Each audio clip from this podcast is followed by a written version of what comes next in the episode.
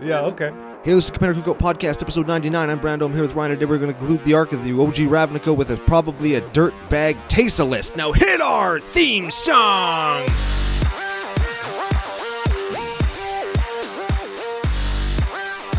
Hey, Ryan. We're back for yet another whirlwind adventure.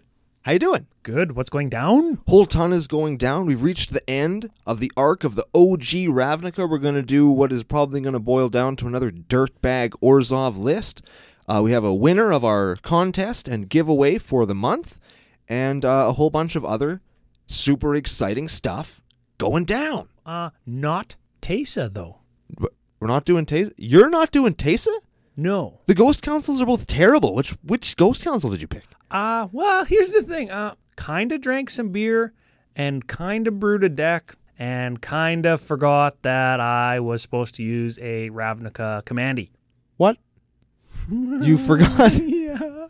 you drank beer and you f- you forgot what we were doing. Yes. We've been doing this for a month and you forgot. I didn't brew a Ravnica commander for the arc of OG Ravnica. Okay. Um you like old man Wee's laugh there. That was great. uh, d- so are there Ravnica guys in here at least? There are Ravnica, Ravnikians. There are. Okay, are there is Tesa in here? She's not. Oh, baby. So are the are the ghost councils in here? There is a ghost council in here. Uh, ghost council of Orzova, whatever the four drop one is. That one. The first one. That one. The OG one. Yes. Okay. We did it. We Okay. got there. We All got right, There we go. It took a little bit it took a little bit of circumventation, but we got there. there. Circumventation for Ravnikians. I invented that word, I think. I don't know if he did. Didn't I? Ah, sh- you're the English major. It could be a real word. I don't know. It doesn't matter if it's a real word or not. Yeah. So okay, some cleanup stuff. We we we we teased a little bit, even though we didn't give the commander yet. But uh, a couple things. Ninety nine. 99 episodes. That's that's really close. The 100th episode. Get at us on Facebook or Twitter if you have any suggestions. We're still taking in notes and, and suggestions and comments on what you'd like us to address on our milestone 100th episodes. You can hit us up uh, at Commander Cookout Podcast on Facebook or CCO Podcast on Twitter or CCO Brando on Twitter. Or if you don't know any of our other social media coordinates, you can totally check out the official, official home of Commander Cookout Podcast on the entire internet at commandercookout.com. Yeah. Hey, I didn't even say going to social media coordinates, but you did it. I just did it. Uh, you know what you didn't say? What didn't I You say? didn't say to not send nudes. Well, I assume people know that by now. It's almost been 100 episodes. Well, we got nudes, sort of. Did we? Uh, Again? again, Well, we got. Well, yeah, there was some in there the other time, too. There's- we got some kind of vodka drink that like doesn't have anything on the can, and it's just the label just says nude. the creativity is excellent, and I appreciate it. Yeah, very much so. Uh, you had mentioned that we've got a giveaway winner. We're We gonna- do. We're going to get to that in a couple minutes, but first, shout outs. Shout outs. Ooh, new patron shout out. Donnie Grayville? Grayvale? Gravel? Grayville. That's what I'm sticking to. Donnie Gravevale? That Sounds, that sounds like a some kind of Liliana thing. yeah, sounds like a zombie commander. Uh, Donnie Grayvale. Um, zombie thing. I don't know what it- what Well, how much, how much, how many damn nicknames does this guy need? Donnie Gravevale is really cool. He can get the tattooed on his face. Oh, Grave veil. yeah, Oh, yeah. okay. Like a sheet that you put over a grave so that nobody can see it. And then when you pull the sheet off, the grave's gone, and there's a hole there instead of where the casket was buried. And then you know that he's gone.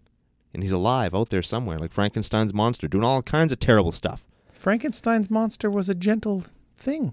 Only in the original Frankenstein, and only for a little while, because he does come back and like Beat some start- wholesale ass. Yeah, he does.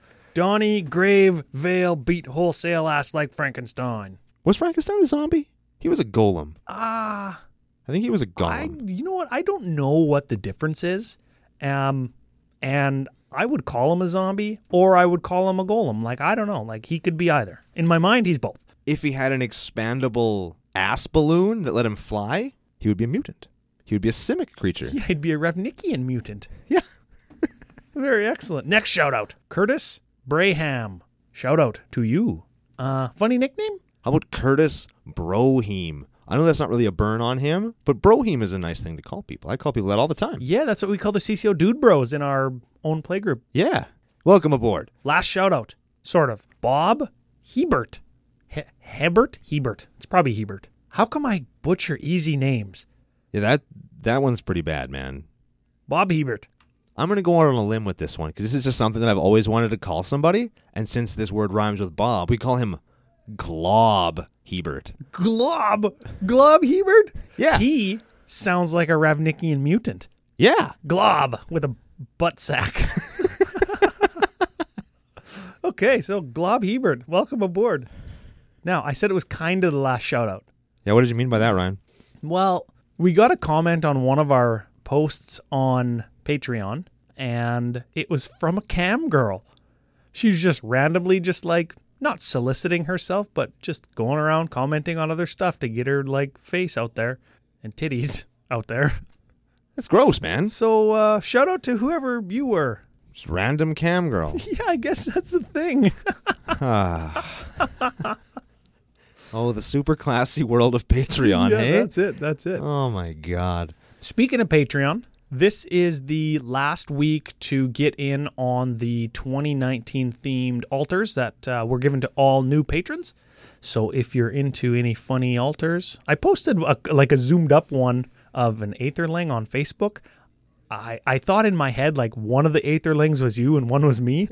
I put those funny 2019 glasses on them. So if you're into that, sh- head over to patreon.com slash CCO podcast. Do the thing. Yeah. Yeah, next week we've got a very special an- announcement for what month are we going to do? February. February giveaways. It's going to be very cool. I'm really excited about it. We we made a cool score on the internet and we're going to pass the I don't want to say savings, but we're going to pass the loot along to you. Last thing before we talk about a deck Okay.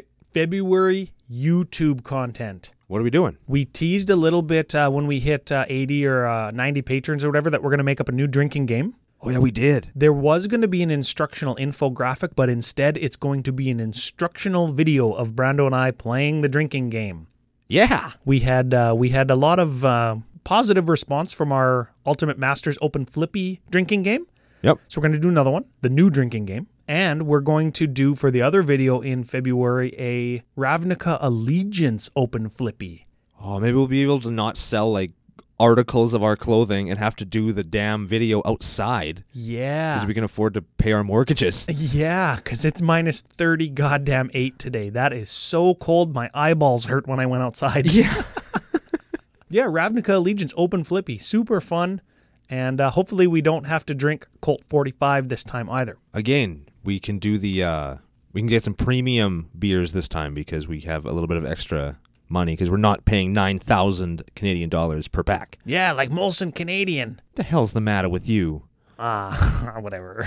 Just get the hell out of my house. Should we do a deck? No, we should give away our prize first, Ryan. Oh, yeah, that's right. This is the last thing, I swear. So, a subscribe, a smash of the like button, as you say, Oh, I like that. a comment on any of our 2019 YouTube videos, follow a I want more, or a comment on any of our Potomatic posts. Yep. Thank you very much. We're taking down Potomatic one spot at a time. Got this person entered in to win feline ferocity.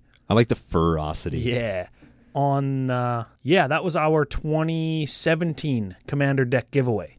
Yeah. Winner is Riley Huppets. Huppats. Huppets. Congratulations, Riley. Riley Huppets. Neat name. And thanks for the support also. Also, I'm just going to throw this out there. If you keep liking and commenting and following along on Potomatic and help us take down everybody on the earth that is on Potomatic, I'm sure that we will still continue to enter you in draws and giveaways. Ooh, yeah, that is uh, without saying. Because I am addicted to just climbing the ladder, and we're going to be on top of that place. And I'm going to come into work one day and I'm just going to start crotch chopping people. Yeah, you've really turned into an elitist throughout this year. Like 2018 was the year to get offended. No, not for Brando. 2018 was the year to become an elitist. You did stacks. You're now just trying to take down the world. Well, CCO Nation, man. I thought we were about having fun. You're turning into like an evil ruler. You're turning into like an evil king of CCO Nation. Oh, is that bad? CCO Nation, am I turning into an evil king or am I still the benevolent dictator that I always thought I was? I feel like those are the same thing. Yeah, I guess dictators are never good. Yeah, you you used the word dictator. Am I the bele- benevolent monarch that I see myself being in my head, or have I really stepped over to the dark side? Should I wear a rebreather and start being like, "Hey Ryan, here we are back for another adventure." Should I start doing that? Yeah, I don't, you sounded more like Bane than Darth Vader. Well, whatever. Both of them wear weird things on their faces. I suppose. I didn't see stocks until I was already a man. I was born in it, molded by it. All right, all right, all right. We should do a deck, shouldn't we? Yes. Okay. So we're not doing anybody from Ravnica, but we are doing somebody from Magic, which is good. Who are we doing this week, Ryan? We are doing Arvad the Cursed. Okay, uh, let me find him here. Arvad the Cursed is a 3 3 for white black 3.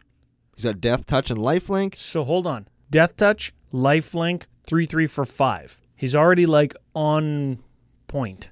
If you cast him on curve, you probably wouldn't be disappointed. Yeah, What else does he see? Other legendary creatures you control get plus 2 plus 2. Wow, that's really good. 2 2, yeah. I channeled my sort of my inner Brando. I channeled my old, hmm, let me think. I channeled my inner old Brando. That's the correct way to pronounce that sentence. In, I wanted to make an Orzov aggro deck. That's not something they normally do. You had brought up Taysa at the start of the show saying, oh yeah, Dirtbag, Orzov combo, blah, blah, blah. He's got life gain, so he's still like gonna gain us some life, but we're not super interested in attacking with him as much as some of the other creatures in the deck because he's actually at the top of the mana curve. Ooh. Yeah, so we've got one, two, three drops, couple four drops, slam Arvad, swing for the fences. I like it. Should we get into it? We should. As per the always, we start with creatures. There's lots of them this time, but I think that we can probably bang through them fairly quickly this time, hey? Yeah, well, and here's the other thing about doing a list specifically like this one with so many legendary creatures in it. I feel like when you cast any of them and you start to mold the game around them because they're like powerful or they have meaningful effects, you get a chance to really see what that card does when it's on the battlefield, and it would maybe influence your future deck building decisions. I built Reki History of Kamigawa a long time ago. I think we did a show on him. Yep.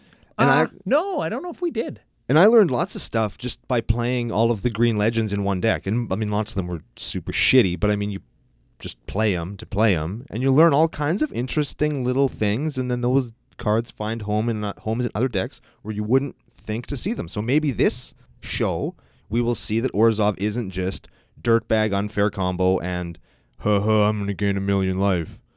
And then swap it with you. Wait, no, that's not how it works. But you know what I mean. We're going to learn something. It's going to be great. All right. Alphabetically, we start with Anafenza, Kin Tree Spirit. So she's a 2 2 for 2. Whenever a non token creature enters the battlefield under your control, bolster 1. So that means you put a plus 1 plus 1 counter on the smallest creature you control. The least toughness. Oh, sure. So whatever. That's whatever. Then we have Athreos, God of Passage. Ooh, I like this guy because 3 drop, 5 4. Jesus, indestructible. yeah. Um, can't attack though. Like can't attack or block unless your devotion to white and black is seven. So you have to have seven colored pips on all of your permanents, all of your creatures really. And then whenever a creature you own dies, you return it to the battlefield. You return it to your hand unless somebody pays three. So you're gonna rebuy your aggro creature unless they pay three, which is what you like. You're happy with both of those because they don't have three life and you're an aggro deck. Yeah. Yeah. I mean, Anafenza, that's one and a half swings with Anafenza, and you didn't have to play Anafenza again just because Anafenza dies. That's pretty good. Yeah, and we got ways to bring her back. We're gonna find that out in a little while. Next up, we have A- Ailey Eternal Pilgrim? Yeah, is, it Eily or Ailey? Eily, uh, Ailey. Either one, I'm, I'm fine with either Yeah, everybody knows what we're talking about. She is a two. I'm just gonna say like a two two drop. Like they're black or white. Like they're black or white. Yeah. she's both. She's a two three for two death touch. Pay one, sack a creature, you gain life equal to the sack creature's toughness. Fine. If you are blocking with anything, you want to sack it before damage. We don't. Sacrifice another creature. This is her other ability for black white one. Sack another creature. Exile target non land permanent. Activate this ability only if you have at least ten more life than your starting life. Yeah, I guess lots of stuff has lifelink in the deck. We care about getting stuff out of the way. I feel like we played this in my Marchesa Death Touch tribal deck, and I think we're playing it for the same reason because she's a 2 3 with Death Touch for 2. Her other abilities are great, but sort of tertiary. Yeah, she's got two power for two mana with an upside of Death Touch with a tertiary, a secondary and tertiary upside of those two abilities. She's just a cool card. How about Bontu the Glorified? Oh man, I love Bontu. Just like the look of her, I think. Anyways, four six for three, menace indestructible, super sick. Can't attack or block unless a creature died under your control this turn. Okay, so maybe that Eily ability just got a little bit better. Yeah. Um, we do have some token makers that we can sack to Bontu because the other ability, black one, sack another creature, scry one, excellent. Each opponent loses a life, excellent. Gain one life, excellent. How about Bremaz, King of Erascos? Three, four for three, Vig. When he attacks, you put a 1 1 white cat soldier creature token with Vig into the battlefield attacking. And when he blocks, you do the same thing. So he is a token maker because he's always going to be attacking And blocking. and blocking because he's got Vig. Yeah. Yeah. He's kind of like. Who's the other cat that does this exact same thing, but everything is doubled?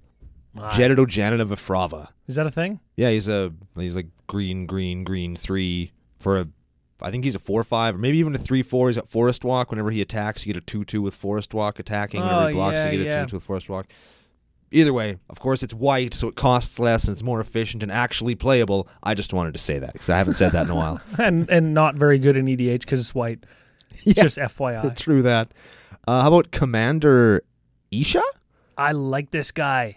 Two four for four, so it doesn't sound very good, but he's a flyer, so he can't block very whatever. Uh, protection from Creech. That's neat. Yeah, that's cool. Hey, I used to play him in my uh, Kanji Airy Keeper. That's like my third EDH deck ever. And he's got super neat old school arties from Judgment.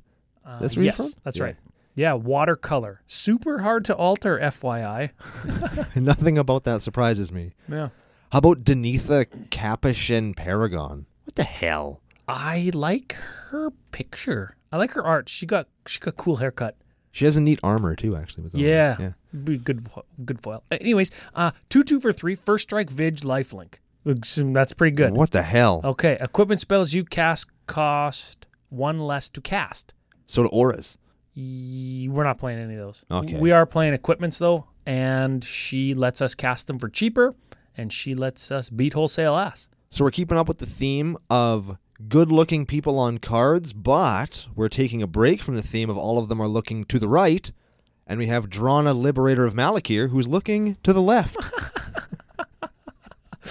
two three for three flying first strike these people are all just got good abilities it's sick. because they're commanders right Yeah. whenever drana deals combat damage to a player put a plus one counter on each attacking creature you control So it's sort of soft gives all your dudes vampire. yeah That's an ability. I think we invented the word around here at CCO podcast, right? Yeah. That's when a creature deals damage to a player, get a plus one plus one counter. We call it vampire. yeah to all of them Yeah. and it's a flying first striker and you know what first strike is actually important in this deck W- w- when we get to the couple cards that make it so i'll let you know but we've seen a couple already in a row with first strike And she's really good because if you're attacking with your whole team, she has first strike. She hits everybody. All your other dudes get bigger. Then they do their damage. oh It's just, yeah yeah that's excellent Just by herself, she's real good. How about eight and a half tails? Also good. 2 2 for white, white, so it's on point already. White 1, target permanent you control gains protection from white until end of turn. Shuts off those pesky white removal spells. Mm. Uh, you could pay 1. Target spell or permanent becomes white until end of turn. So you can just pay 3 and just prevent your things from dying. Yeah. No beast within for you. Eh, No Terastodon from you. eh. It's real good. Yeah. It's real good anyway. Or how about Alenda the Dusk Rose? Well, personal favorite. I actually own this deck. And people who say, well, she has to go to the graveyard, not your command zone, you can all suck it because she's good. she's a 1 1 for 4.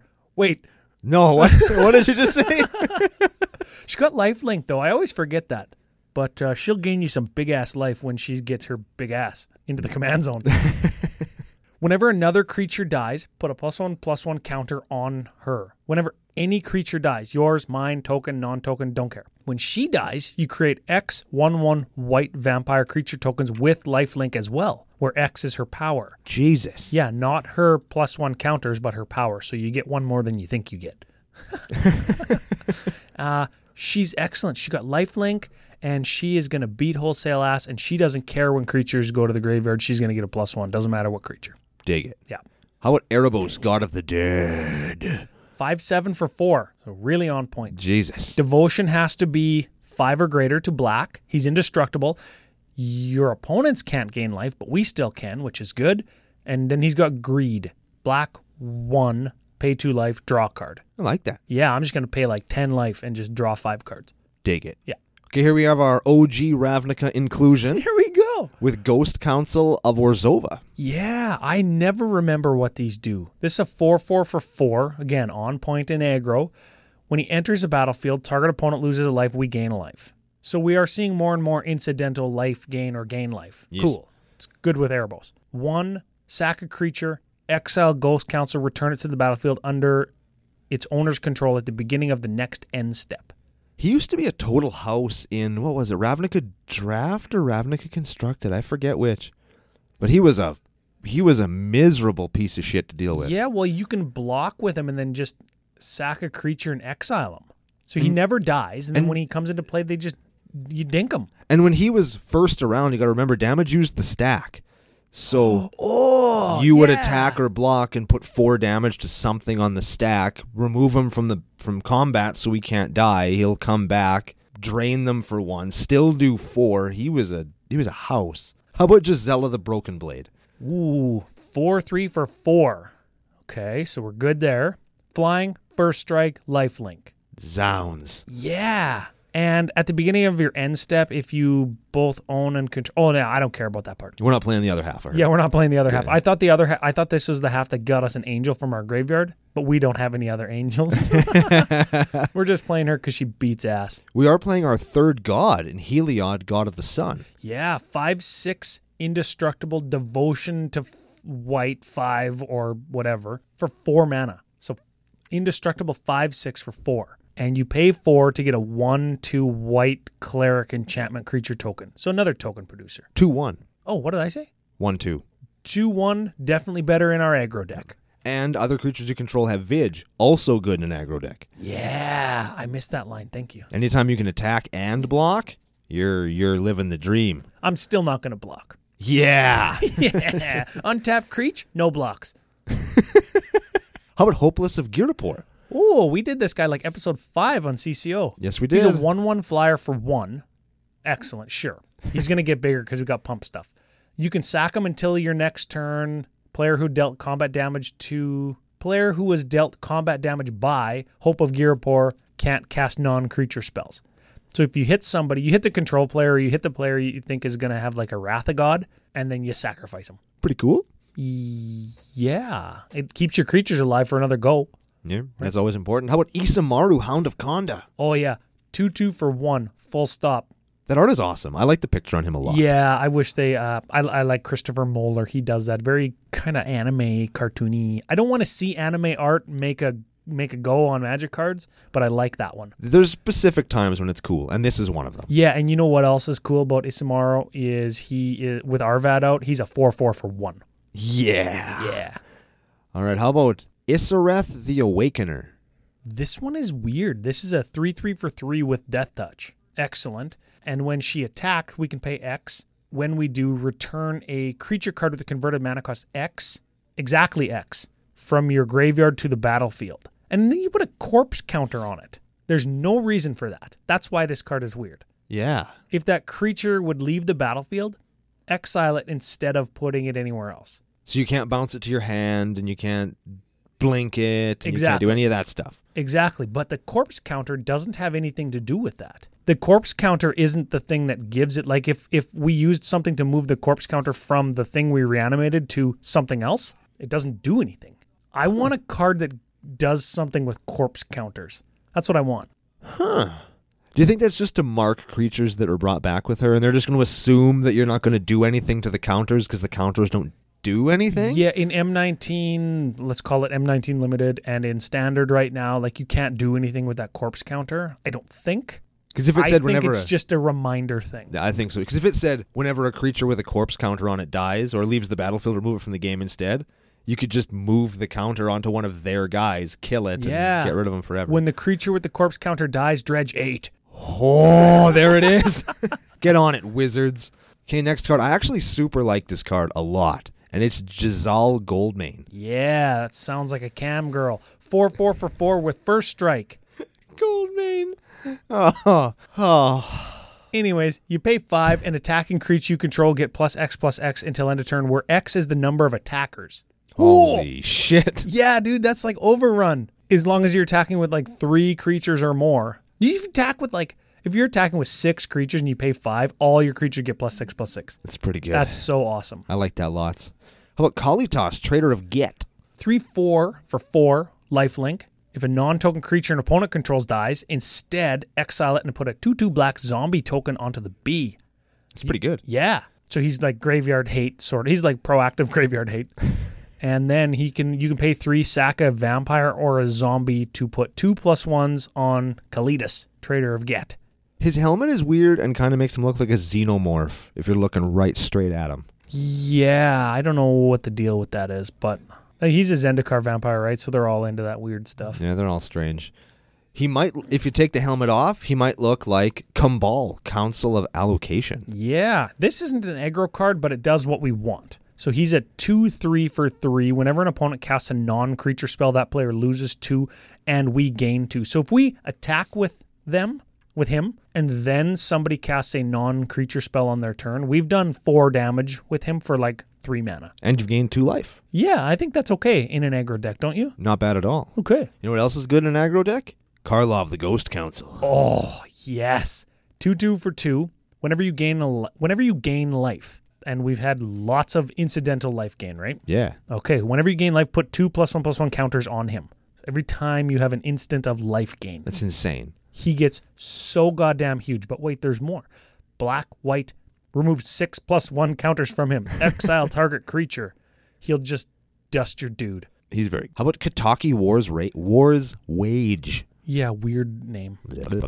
Kanagawa. Stupid crapagawa shit. Yeah, stupid everything. Uh, two one for two, first of all, and all artifacts have pay one or you sacrifice it during your upkeep or at the beginning of your upkeep. So it's like a, what is it, a tabernacle? It's like a tabernacle on a two one body that I'm just gonna hit you with. Yeah. Yeah. I know I don't really like this guy in this deck. Kemba Ka Regent. Oh, you know what? It is legendary. That's the first thing. You got to remember, everything that we've read thus far is all legendary. So just add two power to the stats. Yeah. So this guy would not be a 2 4. He would be a 4 6 for 3. At the beginning of your upkeep, put a 2 2 white cat creature token for each equipment attached to Kemba. Uh, not a whole ton of equipment, right? Only four in the deck? I think I counted four, yeah. Four. So, yeah. And he doesn't have any like lifelink or she. Got huge boobs. She doesn't have any like first strike or lifelink or nothing. Maybe it's a cut. On her own, she's a 2 4 for 3, which is okay, but I think you could probably do better, and we will get to how you could do better possibly later in the show. Yes. How about Kong Ming, Sleeping Dragon? Yeah, okay, so get this. You play your one drop, your two drop, your three drop aggro creatures. They're all legendary. Then you play your Kong Ming. He's a 2 2 for 4. Other creatures you control get plus 1 plus 1. And then on turn 5, you play your Arvad. Legendary creatures you control get plus 2 plus 2. Uh, you're swinging for the fences on turn 5, I right? like that lots. yeah. I also like Quendi, Pride of Femeref. I think that that E needs that little accent mark because I think it's supposed to be Quende. Quende, Pride of Femeref. Doesn't that sound more Z- Zamurin? Yeah, whatever. I don't know. Sure. Okay. He is a 2 2 for 4, double strike. So he's a 4 2 for 4 when he attacks. And creatures with first strike you control have double strike. That's awesome. Yeah. And there's like seven other creatures, seven other creatures that have first strike in the deck. Neat. Yeah. And uh, remember, with Arvad, he becomes a 4 4. So he becomes an 8 4 when he attacks. Dig it. Yep. All right, now I hate this guy. Kytheon, Hero of Akros. He's a 2 1 for 1. And then a bunch of other stuff. He flips into a Gideon. Don't care. Yeah. He also becomes indestructible if you pay three. That. Yeah. So we just buff him and he just swings and they're forced to block because he's going to be huge. Sure. All right, now I like this one lots. Masako the Humorless. Yeah, my Sacco. So good. 2 1 for 3, legendary. It's got flash and creatures you can creatures you control that are tapped can block as if they're untapped. Wow. Just full stop like s- like alpha out with your Giselle Goldman and just be like, "Bah, take 50 on somebody." And then everybody else is like, "Oh, let's get them." And then you just flash in your Masako and you're like, "Oh, block, die." it's like so awesome. Another like gem from Krapagawa, hey? Yeah, don't ever say that again. But every so often we come across one. Well, like this one. Hashtag Mirage Gems, not Kamigawa Gems. How about Marvin Fane Dusk Apostle? yeah, Marvin. This is like Home Alone. Marvin. That's Maverin. Oh, fu- dang it. You F it. ruined my fun. Marvin. We're calling him Marvin. Marv. He's a 2 2 for 3. Whenever one or more non token vampires you control attack, create a 1 1 white vampire creature token with lifelink. So more life gain. And I think there's like seven vampires in the deck other than him. there's been quite a few. Com- yeah, and I think there's even some more coming up. Ooh, we have Micaeus, the Lunark. Yeah. White X for a zero zero. So he's going to be as big as we want, right? He's going to come into play with X plus ones on him. You can tap to put a plus one counter on Micaeus. Cool. And you can tap and remove a plus one from him to put a plus one on each other creature you control. That's pretty good. Why, why is Micaeus so good? What's the love affair with Micaeus? That's two Micaeuses. Both of them are excellent, He's just, well, this one's slow. but it's excellent. It this is. is. a good card. I like this card. I, I, I like this one. It get, yeah, it's like a little mini, tiny little Cathar's Crusade, hey? yeah. Cool. Speaking of cards that I really like, this is a card that I really like, and it's a vampire, so harkens back to another card we talked about. Miri the Cursed. Yeah, three two for four, flying, first strike, haste. Whenever Mirror the Curse deals combat damage to a creature, put a plus one plus one counter on Mirror the Curse. That is kind of vampire. Yeah, Yeah. I super like that card. And she got first strike, so she's going to deal her damage, and then she's going to get her buff. Yep. And then she's going to thing. So, like, what do you do? You just never block her? Well, she's hard to block, anyways, because she got flying. Yeah, uh, she'll get your guy for three, then she gets three toughness, so you have to have a bigger dude to block her. She's really good. Yeah. And, well, with Arvad on the next turn. She can do five. Yeah, she's- Yeah. she's that's- good. Yep. How about Audric Lunark Marshall? three three for four at the beginning of each combat. Each combat, not just on your turn. So each combat. Yeah. This this ability to trigger like four times around the table. Creatures you control gain first strike until end of turn. If a creature you control has first strike. The same is true for flying, death touch, double strike, haste, hexproof, indestructible, lifelink, menace, reach, skulk, trample, and vig. So if you have creatures that have all of that, me- all those m- abilities, do all of your creature gain all of those abilities? Yes. Jesus. So every time that I emphasized flying, first strike, haste, lifelink, double strike, like all of those things, all of our guys get all of those things with Audric. Jesus. So here and here's the here's the thing. When you have a Quende out, all of your things with first strike have double strike.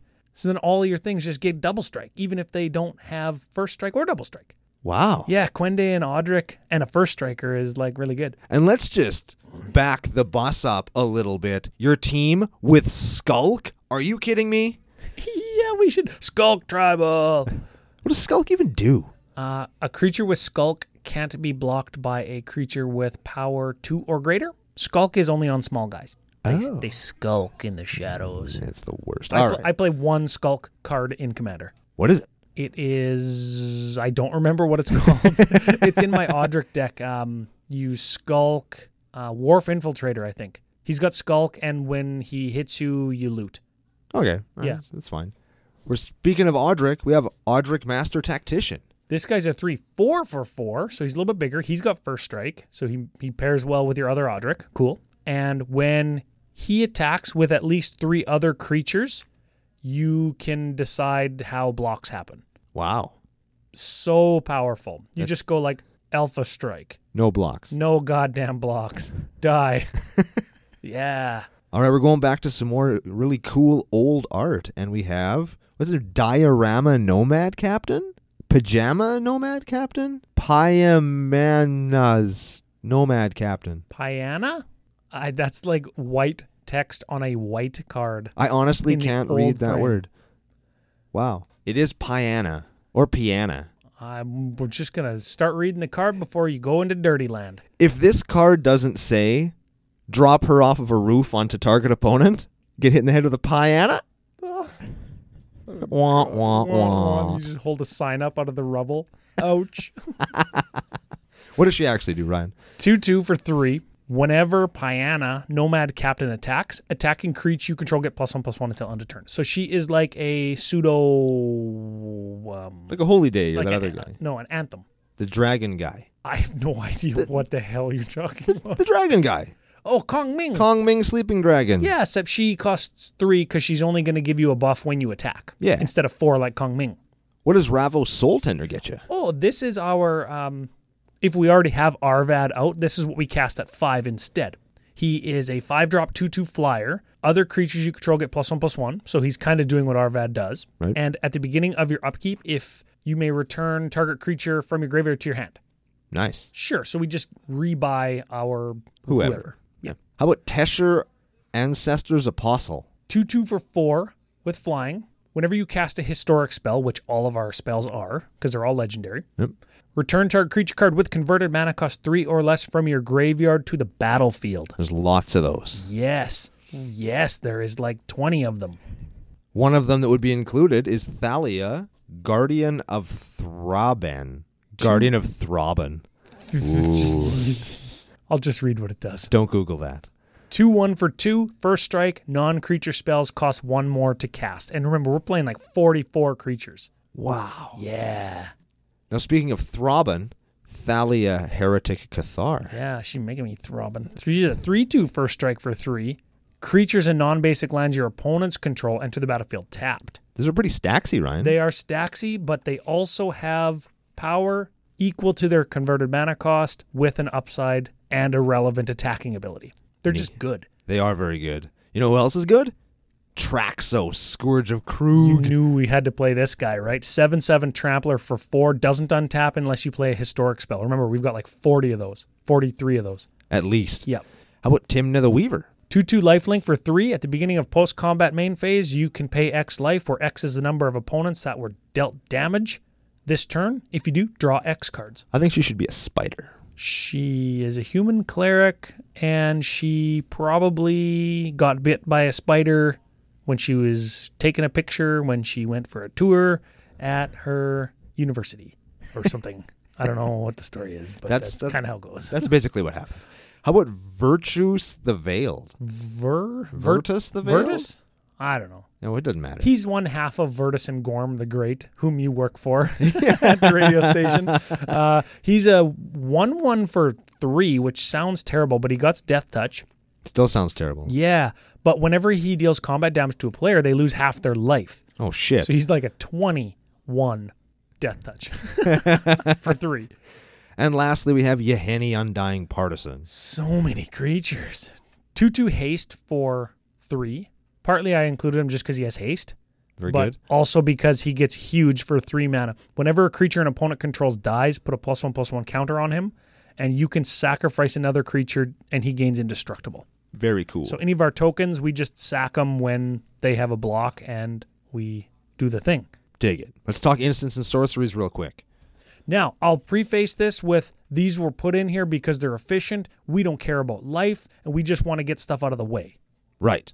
and we like card advantage and there's only like a couple card draw spells in here um, but if you include all of the things that are like two for ones or that get us card advantage we've got 13 or 14 ways to like either draw cards or get two for ones which are like virtual card advantages right Sure. All right. Anguish Unmaking. this is not one of those things Nope. but it's three mana instant exile a permanent Dismember. pay how much is a phyrexian mana two life Two life. so you pay two life two life and one give a creature minus five minus five Mortify. destroy an artifact or an enchantment, Path. exile a creature. Reckless Spite. Reckless Spite is three mana, destroy two target non black creatures. At instant speed, you lose five life. Snuff Out.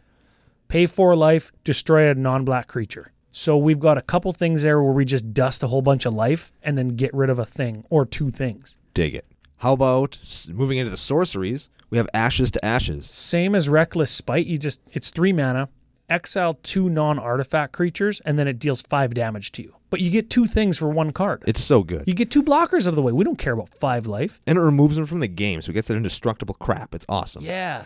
How about how about Knight's Whisper? Knight's Whisper and Sign in Blood are both two mana, draw two, lose two lives. How about Toxic Deluge? Uh, pay X life. All creatures get minus X until end of turn. That's uh, like a field of small tokens in the way. Dust him. Yeah, dust them. All our creatures are bigger because Arvad and all of our anthem effects. Speaking of Dustin, how about Urza's Ruinous Blast? Oh, baby. You, you knew we were playing this one. Oh, Yeah. White four, legendary sorcery. So you can't cast it unless you control a legendary creature or planeswalker. Exile all non land permanents that aren't legendary.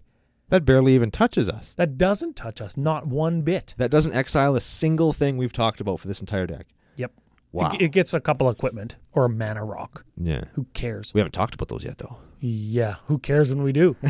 How about Primeval's Glorious Rebirth? This is the only one I'm I'm torn about because uh, it's so good, but it costs seven. And newsflash, we're only playing like 33 land. Eh. Black, white, five, legendary sorcery. So again, only cast if you control a legendary creature or planeswalker. Return all legendary permanents from your graveyard to the battlefield. Wow. That's pretty good. Yeah, that gets our whole creatures. So, like, Get your whole creature suite back. yeah, somebody wraths, and we're just like, oh, okay, primeval, glorious rebirth. And get him back. get them all back. And if we have uh, Aud- Audric, we just go to combat and they all have haste because we got haste enablers. we just kill that person because they have no creatures either because they just wrath a god. That's awesome. Yeah, dude. All right, let's talk some enchantments. There's three of them. First up, Always Watching. Read them all at once because they all do the same thing. Always Watching, Day of Destiny, Dictate of Heliod. Dictaste of Heliod. They all are an anthem effect. They give plus one, plus one, but Day of Destiny and Dictaste of Heliod both give plus two, plus two. And Dictaste has flash. Excellent. Pop it in real quick. Let's do some artifacts. I caught that. I caught it. Okay. I caught it. I'm just not going to play your game, Ryan. Sure. How about Champion's Helm? three drop equipment plus two plus two. If the creature is legendary, it has hexproof, and it is it is legendary. Equip for one. Hero's Podium. This is an interesting one. Five drop though. Legendary creatures you control get plus one, plus one for each other legendary creature you control. It's incredible. This is exactly coat of arms for just your legendary creatures. For just you. for just us. Yeah. But wait, there's more. X, tap. Look at the top X cards of your library.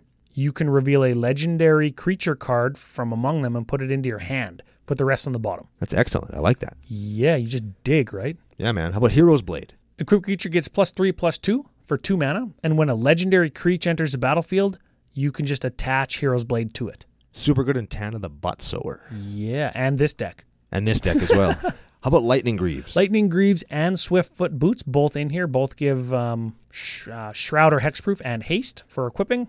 It's good. How about Spear of Heliod? That is creatures you control get plus one plus one for three mana. It's legendary if that matters. And you can pay white, white, one, tap, destroy target creature that dealt damage to you this turn. So that discourages people to attack us. Pretty cool. Yeah. And then we're also playing Mind Stone, Mox Amber, Sol Ring, Orzhov Signet. Rock, rock, rock, rock, rock, rock. Yeah. And that's the deck. That I think is the first deck that I've played Mox Amber in. Yeah. It taps for a color of legendary permanents you control. It's pretty cool. And it goes really good in this deck. Yeah. And it itself is legendary. Ah, also important. Yes. Yeah, that's the deck. What do you think? I think it's cool. Aggro. I love aggro I, decks. I, I think aggro, right? Like it's it's hard to know how you want to play it sometimes because all of these creatures do so many unique and different things. you, you you put it on the table and you attack with them, Ryan. That's how you play this. You swing in with dudes. You go over the wall and you beat wholesale ass. You pillage booty. You burn down their town. And while they're all running away, you chase them down and you kick them in the ass. Very excellent. Yeah. Yeah. What do you feel about the mana curve? Love it. This is something that I want to I want to talk about in our episode 100, and of course the arc that follows that. Way back in the day on CCO, uh, Don Miner from EDH Rec sent us like the average converted mana cost trend over time, how it's been dipping down. That's still continuing to this day, two years later. And this deck, I think, is a pretty good example of it. Do you like that in Commander? Do you like how the format's kind of evolved over the last two years? No. I actually I liked it when it was at three and a half. That's where I liked it because the games were a little bit more casual, a little bit slower. They felt like kitchen table casual as opposed to uh, like legacy light. Now, we've talked about this lots of times on the show where as the mana curve goes down, the cards that you're playing, your card pool becomes just smaller. And I don't like that. We talked about it on our set review show with Mirror March, how like three years ago, something that cost six is like, whatever, it goes in. Yeah. But now it's like, but it costs six. yeah, it's a six mana and maybe doesn't do anything. Yeah. And it's like, you, you don't want to play that because I do. The and I- barrier to entry on cards is a lot higher, right? Yeah, and I, I just I want to be able to play the cool stuff that's getting printed now, and I think that some of it arbitrarily will be excluded from my deck building processes in a lot of cases because the Mm. format's kind of speeding up. You just you can't keep up if you don't do s- if you don't have action on turn one, two, three. Yeah, and that's I'm not a huge fan of that. Not every deck can be like Omnath Locus of Rage, where it just dirtles and does jack shit, and you think you're totally screwed, and then you accidentally win the game. Not that doesn't happen very often yeah, anymore. yeah. It takes it takes a mighty powerful top end on a card to just let you or just like to have you give away turns one through five. Yeah, Yeah, we'll talk about that more maybe next week. Hey, probably. when, when we, we we kind of address the state of the format and and the state of CCO. yeah. Okay, CCO Nation that is. Uh, strengths and weaknesses. Strengths and weaknesses. Aggro is F. Love that. lots of two or two for one removal or or like free removal let's call that too creatures lots of different abilities we talked about that how it can maybe give you a glimpse into the future if you want to play any of those decks proper Yeah. yeah okay Like that. good to try different kinds of builds we do this lots right we we do like the arc of opposition where we do something that is the opposite of what the guild does we're not doing life gainy shenanigans combo no we're doing aggro Yeah, we're not doing this is actually this is actually fair Orzov. Remember when you built actually fair yeah. Orzov and it was a dirty degenerate piece of shit combo list? Yeah, i actually did not mean for that to happen And we just found all these incidental infinite combos. I Yeah. don't know if there are any in this deck. yeah i don't think so either Good on you, man. Now, moving to the weaknesses, though, we are not playing the aggro colors. Sure, white and limited could be aggro. Sure. Sure, there's lots of low to the ground guys, but in Commandy, that's not as good. It does have the aggro pl- problem. You do have to kill three people. Yeah. Oof, okay. Yeah. And it's it's not as easy as it sounds. It sounds like it'd be real easy in this deck, but it's Wrath is not your friend. Yeah. I tried to jam a lot of commanders in here, or a lot of legendary creatures in here. I don't know if it's too much or too little. I don't know if that many would stay in here if, if I wanted to tune this deck. I'm not sure this is the kind of deck you tune. Honestly, I wouldn't count that as a weakness. Really? I would count that. This is like a case study in what kind of Orzov deck do you want to build. You want to build a black deck, you want to build a white deck, you want to build a black white deck. Play this deck, and it's going to give you a sampling, a sample size of 40 different decks that you could build all in one game. That's awesome. And that's cool. I like that a lot. Okay, cool. Last weakness. There's 33 land, and that harkens back to me trying to jam as many legendary creatures in here as possible. Now, average converted mana cost is like right exactly at three or 3.01 or something. Um, so it's a little bit lower than what we normally see in casual commander, that 3.5 or higher. But I mean, you still got to cast a five drop in your commander in this deck. Yeah, and uh, I, I remember when we way back in the day we talked about Krenko, my Krenko list, and it was only playing 34 land at the time, which is which is fine for that first Krenko drop, but once Krenko dies once, and he always does, you're you're in you're in a real world of shit then. Yeah. And I think this deck would probably fall into that same thing. You're going to curve out once, and then you're going to get wrathed, and you're going to be you're going to have a really hard time rebuilding. Oh, here's the thing. Okay, so when you um, you say don't tune this deck, this is what I say. Play the deck through a few times, find out what legendary creatures are kind of falling short of the aggro mark. Just cut them for land. Cut them for basics. You could do that too. That's what we do. That's what we do. Yeah. Excellent.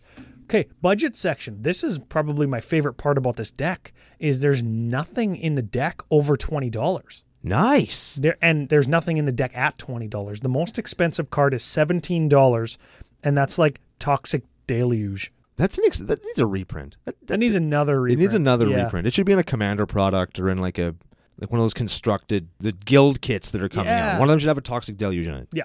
Um, other expensive things are Athreos and Alenda. And Alenda is only expensive right now because of standard. But you look at those three cards, you can cut 45 bucks out of this deck.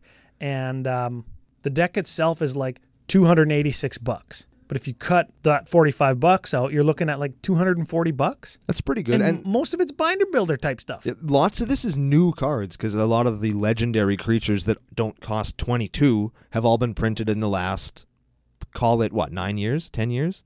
Or, or, f- Even- or five or years. five years. Yeah. So you have lots of this crap. You could buy most of these in packs for MSRP at the store. Some of them might even be on sale. Yeah, except for the Krapagawa ones. Yes, But, the they're, Krapagawa but they're ones are- not even the expensive ones. Like we just said, Athreos and Alenda are the two most expensive commanders in the deck. Yeah, Yeah. So cool. Uh, you had a suggestion. You had um, Runetail Kitsune Ascendant, yep. I would cut her. I would cut Kemba and put in Runetail instead. and Runetail is a three drop inch. Uh, She's a like a one two for white two. If you have thirty or more life, you flip her over into an enchantment that makes all your creatures not take damage. yes, and I had that in the initial list, and I thought, okay, what do I want to do? I want to attack. This exact card flips immediately because I'll have 30 life when I cast it, and then I don't get to attack with it.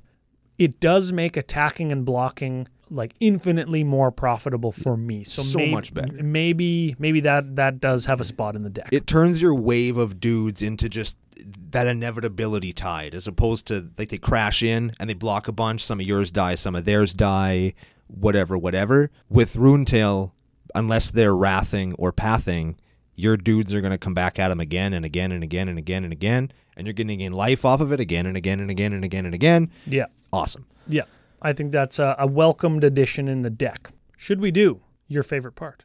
Card of the week. Week, week, week, week, week, week, week, week. Question mark. Yes. Yes, we should.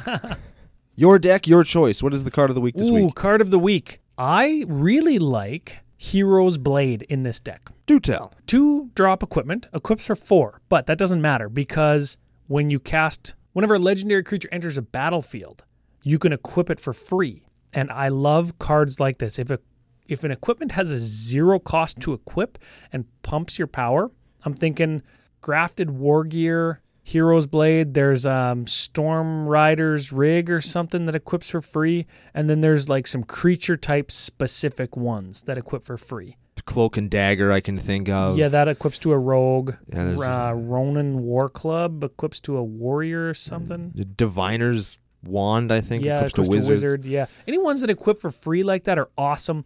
And this one particularly, if you have a six, five, or four power commander, this turns it into a three pump chump because it That's gives it pretty good. seven power. Even if you're not doing Voltron, getting plus three, plus two on a commander gives you an extra out.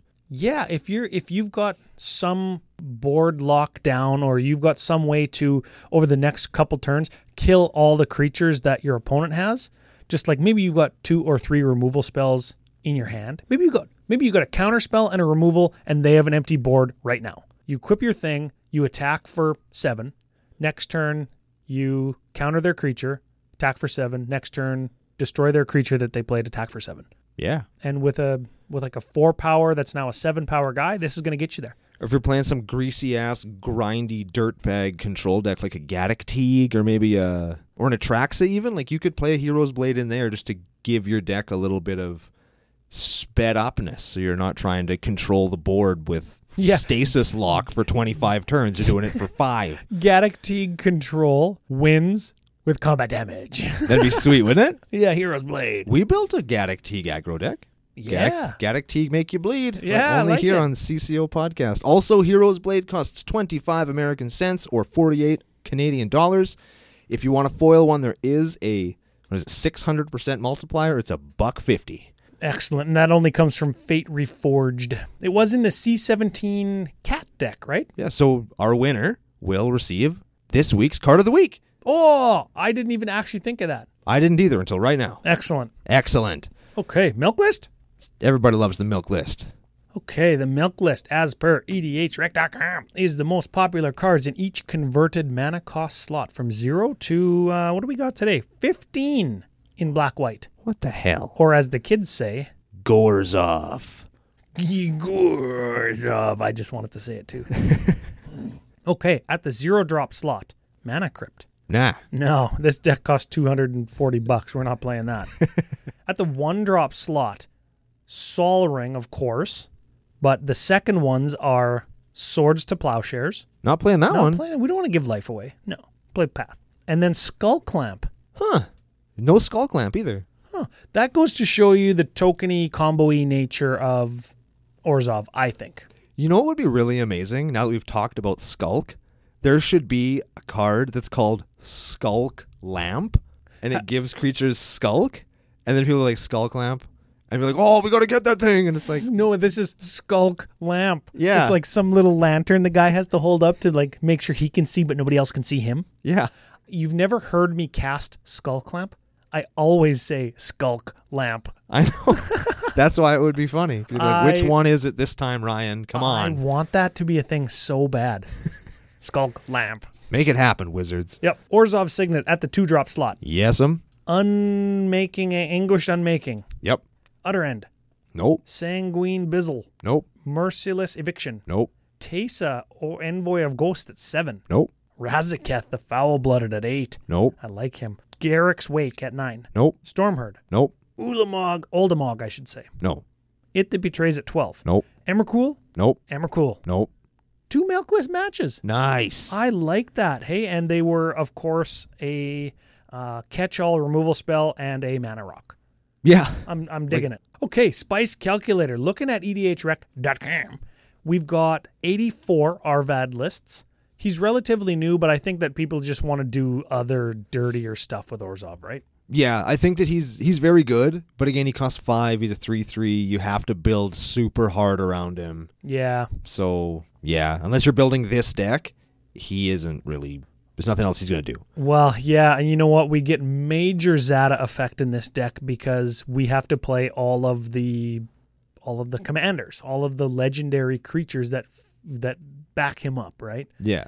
So when we look at our uniqueness rating, that is cards different than the I say stock list, but what I mean is the page for the commander on EDH rec. Yeah. There's way more than hundred cards on there. There's about 130 or 140 cards, and our list has you know, like 65 cards or whatever, and only 20 of our cards don't match the 130 cards on that page. Ooh. Yeah, so the s- the, the uniqueness rating is low because there's only so many low to the ground, low curve legendary creatures. Yeah, like unless you're gonna start playing those eight nine casting cost ones from Krapagawa, Yeah. and they might even be on the damn stock list. Who yeah, knows? and y- and you know what they they are as well, right? You've got your Shieldreds and your Elish Norns and blah blah blah, and we're not playing those because we want to play one two three drops. I said the shitty ones from Krapagawa. oh, The shitty ones, like Hiroki. Now Hiroki Dust Drinker's actually good. that is on the stock list as well. I saw it.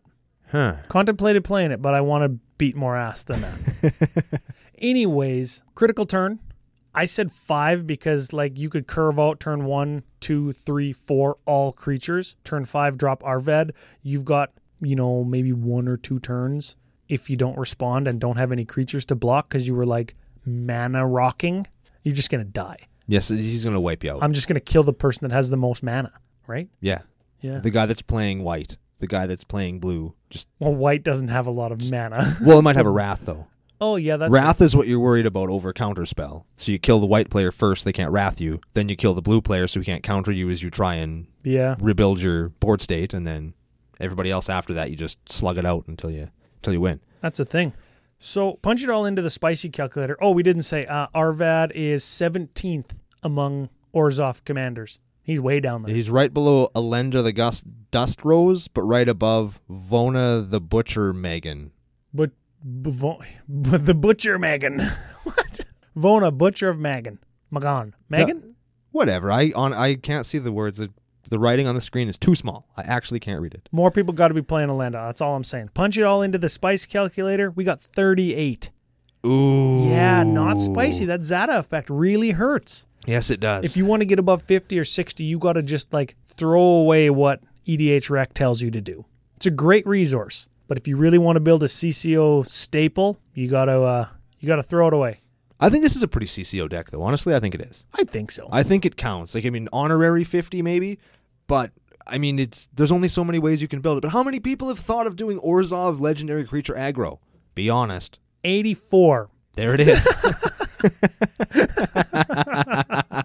But in the grand scope of how many people play Magic, So That's a very small number. yeah, good on you, you 84 people. Hopefully, some of you are out there in CCO Nation. Yes, That's awesome. that's pretty cool. What do you think? Final thoughts? Oh, the day. Final thought of the day for this deck. I really like it. Actually, this is a return to form, I guess, for the kind of deck that I typically like to play, which is the the low to the ground aggro with lots of options that I still get to play with. And it's in a color combination you don't normally see it, so it gives you some more kind of options to support your aggro plan that you wouldn't get in red. Truth be told, I actually do kind of want to go home and build this because I could. I have all the cards for it.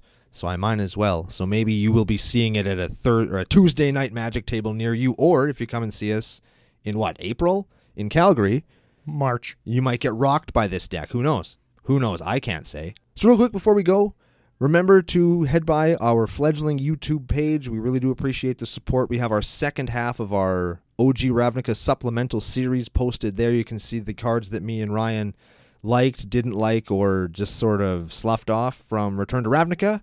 Because, you know, some of those abilities were almost as bad as an original Ravnica. That's a thing. And if you want to see us slough off a few more cards and tell a few stories and really just celebrate 100 episodes here with you, be sure to be by for our anniversary 100th episode of Commander Cookout Podcast. Hit our theme song!